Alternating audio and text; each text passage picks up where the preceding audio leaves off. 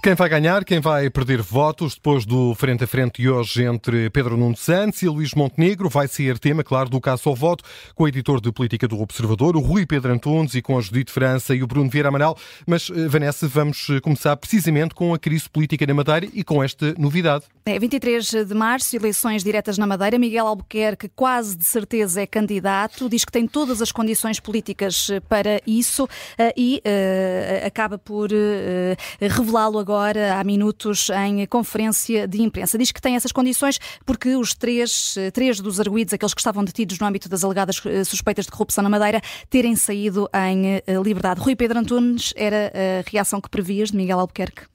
Não, na verdade, eh, quando há algumas semanas eh, tudo se precipitou e aquele que era o seu principal sucessor, eh, Pedro Calado, foi envolvido no, no processo, perdeu, renunciou ao mandato na, na Câmara Municipal do Funchal e a seguir o próprio Miguel Albuquerque foi constituído arguído, um, pensei que era o fim da linhagem do, que aquilo, de, daqueles que João, Alberto João Jardim chama de os renovadinhos.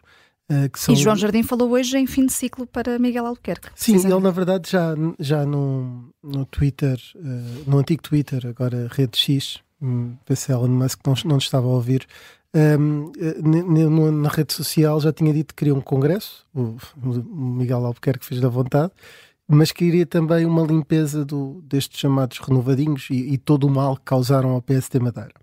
Há uma guerra interna, naturalmente, no, no PST Madeira, entre os jardinistas, um, que tem como grande rosto aquele que é o cabeça de lista uh, à Assembleia da República no Círculo da Madeira, que é o Pedro Coelho, não confundi com o Pedro Passos Coelho, que desse Alberto Jardim não gosta nada, um, que uh, é o presidente da, de, da, Câmara Municipal de Câmara de Lobos. Uh, é preciso, há aqui uma redundância, Câmara Municipal de Câmara de Lobos. Um, e eu creio até que já renunciou ao mandato para, para ser candidato. E isso é uma facção. Na outra facção estava completamente eh, decapitada, se assim podemos dizer, sem Miguel Albuquerque e sem Pedro Calado. Era difícil, falou-se em vários nomes, mas era difícil haver um substituto à altura e com o peso de, de, de um destes dois. Então o que Miguel Albuquerque, pelo visto, decidiu é que o candidato à associação de Miguel Albuquerque é Miguel Albuquerque. É um risco grande.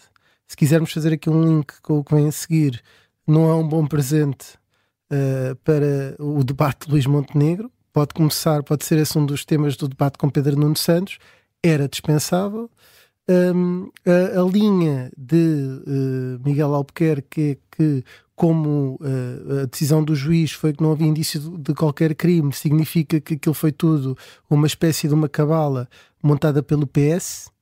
Um, ele até carregou no sotaque madeirense, que nós muito respeitamos, mas para mostrar como é um ataque de Lisboa uh, e do PS uh, que tem clara conivência do PS Madeira uh, contra uh, o PSD e, portanto, é, é agora também um, um, Miguel Albuquerque já em campanha, porque sabe que Marcelo não tem outra opção se não convocar eleições, para dizer que o candidato, por, se conseguir vencer este congresso do PSD Madeira e as diretas do PSD Madeira, será ele próprio, porque os renovadinhos, de facto, não têm outro rosto. E, portanto, tem que jogar com aquilo que é a descredibilização da justiça neste processo e é isso que Miguel Albuquerque está a fazer. Oh, Rui, muito rapidamente e antes de passarmos à análise, à perspectiva do debate mais logo entre Montenegro e Pedro Nuno Santos, eh, os renovadinhos eh, têm eh, mais eleitores, estão, partem à frente para estas eleições diretas na Madeira? Quem está no poder parte sempre à frente, uh, embora já se comece a ver, já se começava a ver nesta luta pela sucessão alguns problemas uh, de um lado e do outro.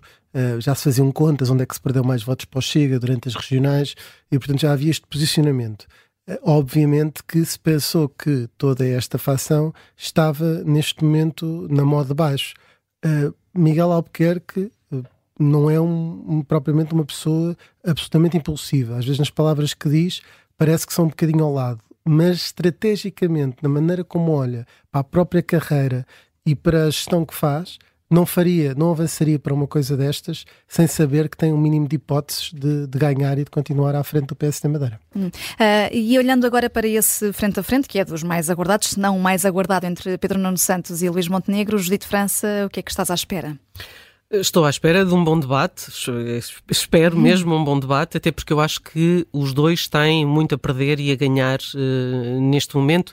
Os debates têm valido muito, como sabemos, e acho que há também uma grande expectativa em relação a este, e portanto uh, acho que os dois têm que estar uh, muito bem, têm que estar no seu melhor, no seu A-game. E têm e tempo acho... para apresentar ideias, porque é um debate com é um debate mais minutos, longo, é? sim, uh, e eu acho que neste momento é preciso vincar bem as diferenças entre os dois às vezes parece que há ali um centro em que as, as, as, diferenças não são muito grandes e, portanto, eu acho que ambos vão querer mostrar que têm um, propostas muito diferentes e mostrar essas diferenças no programa. É mais difícil para Pedro Nuno Santos, já sabemos, é o incumbente, tem bagagem, é difícil falar destes últimos anos, sobretudo no, no estado da habitação da qual um, pasta um, que teve uh, Pedro Nuno Santos, mas também da saúde, os polícias que ainda hoje estão em manifestação. Bom, uh, acho que Pedro Nuno Santos tem uma tarefa mais difícil, até porque os debates não lhe correram tão bem como todos estavam à espera,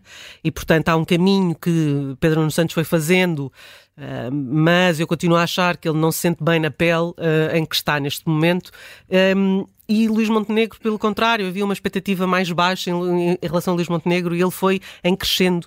Portanto, acho que vai entrar por cima problema agora de, desta, desta comunicação de Miguel Albuquerque a uma hora e tal do debate, acho que é de facto muito mal conseguida para o PSD não nacional. Ajuda. Acho que não ajuda, de facto. Um, Dito isto, eh, eu acho que Luís Montenegro tem uma coisa a perder, que é se a AD não se tornar governo e se Luís Montenegro não conseguir demonstrar que a AD pode ser governo, não vai ter outra hipótese para o fazer. Eh, Bruno Vieira Amaral, eh, é a tua expectativa que este debate possa servir de rampa de lançamento para qualquer um dos candidatos vencer as eleições legislativas deste março? Essa rampa de lançamento já, já serviu de rampa de lançamento, estes debates já serviram para Luís Montenegro. Eh, que, que, estava atrás, até nas sondagens, e que parece ter aproveitado agora uh, o balanço dado, não só pelos debates, mas também uh, com a vitória do, da AD no, no, nos Açores. Agora, tem aqui uh, umas situações que podem complicar à partida mais o debate. Uma é esta questão da Madeira. Uh, se, se começar por aí, uh, Luís Montenegro começa logo à defesa. E a outra é uh, a tal questão se viabiliza ou não uh, um governo minoritário do PS, a que Luís Montenegro ainda não respondeu. Eu acho que essa pergunta, se for a primeira pergunta, vai condicionar muito o debate. Ainda não se sabe o que é que Luís Montenegro irá uh, responder, se vai evitar dar uma resposta, uma resposta taxativa, e acho que é uma questão importante. Há sempre, discute sempre se os portugueses estão mais interessados uh, nas coisas reais, da habitação, da educação, do SNS, ou se isto também conta, a questão da governabilidade. Eu acho que conta bastante. E Luís Montenegro aqui tem uma situação mais difícil do que Pedro Nuno Santos, porque Pedro Nuno Santos já clarificou diz que não viabiliza um governo minoritário do PSD e eu acho que é por aí que Luís Montenegro tem de ir. Uh, responda ou não à, à, à dúvida que, que ainda existe, tem que também pedir explicações a Pedro Nuno Santos porque Pedro Nuno Santos vai inviabilizar um governo uh, do PSD minoritário se não tiver uma alternativa. Pedro Nuno Santos já disse que sim, mas isso é uma responsabilidade política.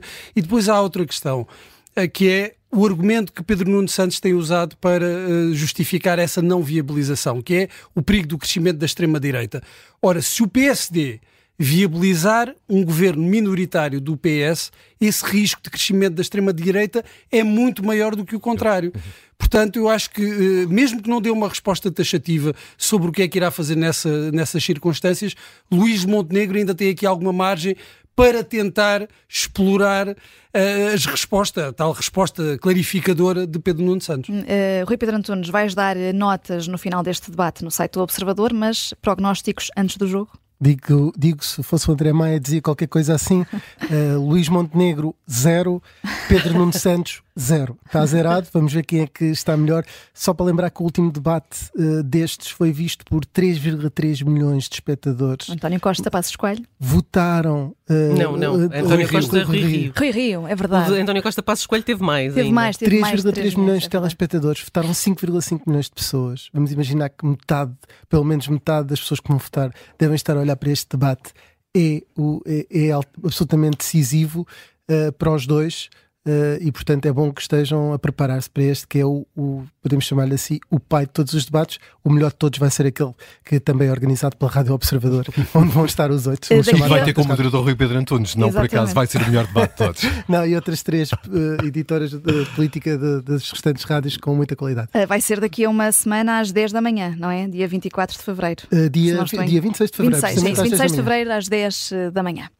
Eh, está feito aqui o caça ao voto. Já a seguir vamos atualizar as notícias. Faltam 40 segundos para as 7 da tarde.